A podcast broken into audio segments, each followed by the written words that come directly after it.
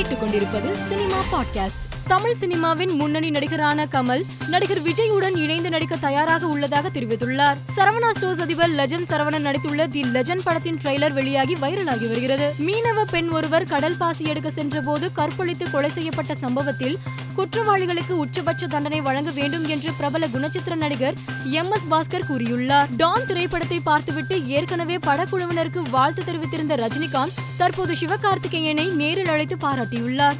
நடிகை ராகே சாவந்த் உடலை மறைக்கக்கூடிய ஆடைகளையே அணிய வேண்டும் என அவரது புதிய காதலன் ஆதில் கான் துரானி விரும்புகிறார். இந்த தகவலை ராக்கி சாவந்த் தெரிவித்துள்ளார். தெலுங்கு திரையுலகின் முன்னணி நடிகரான ராம் சரணை ரசிகர் ஒருவர் இருநூற்றி அறுபத்தி நான்கு கிலோமீட்டர் நடந்து சென்று சந்தித்துள்ளார். தனது வயலில் விளைந்த நெல்மணிகளை வைத்து ஆர் ஆர் ஆர் படத்தில் ராம் சரணின் கதாபாத்திரத்தை வரைந்து பரிசீலித்துள்ளார் ஆர் ஜே பாலாஜி நடித்துள்ள வீட்ல விசேஷம் படத்தின் எங்க டாடி செம்ம கேடி பாடல் வைரலாகி வருகிறது. அமீர் கான் நடிப்பில் வெளியாகியுள்ள லால் சிங் சப்தா படத்தின் ட்ரெய்லர் வெளியாகி தற்போது வைரலாகி வருகிறது. மேலும் செய்திகளுக்கு மாலைமலர் டாட் காமை பாருங்கள்.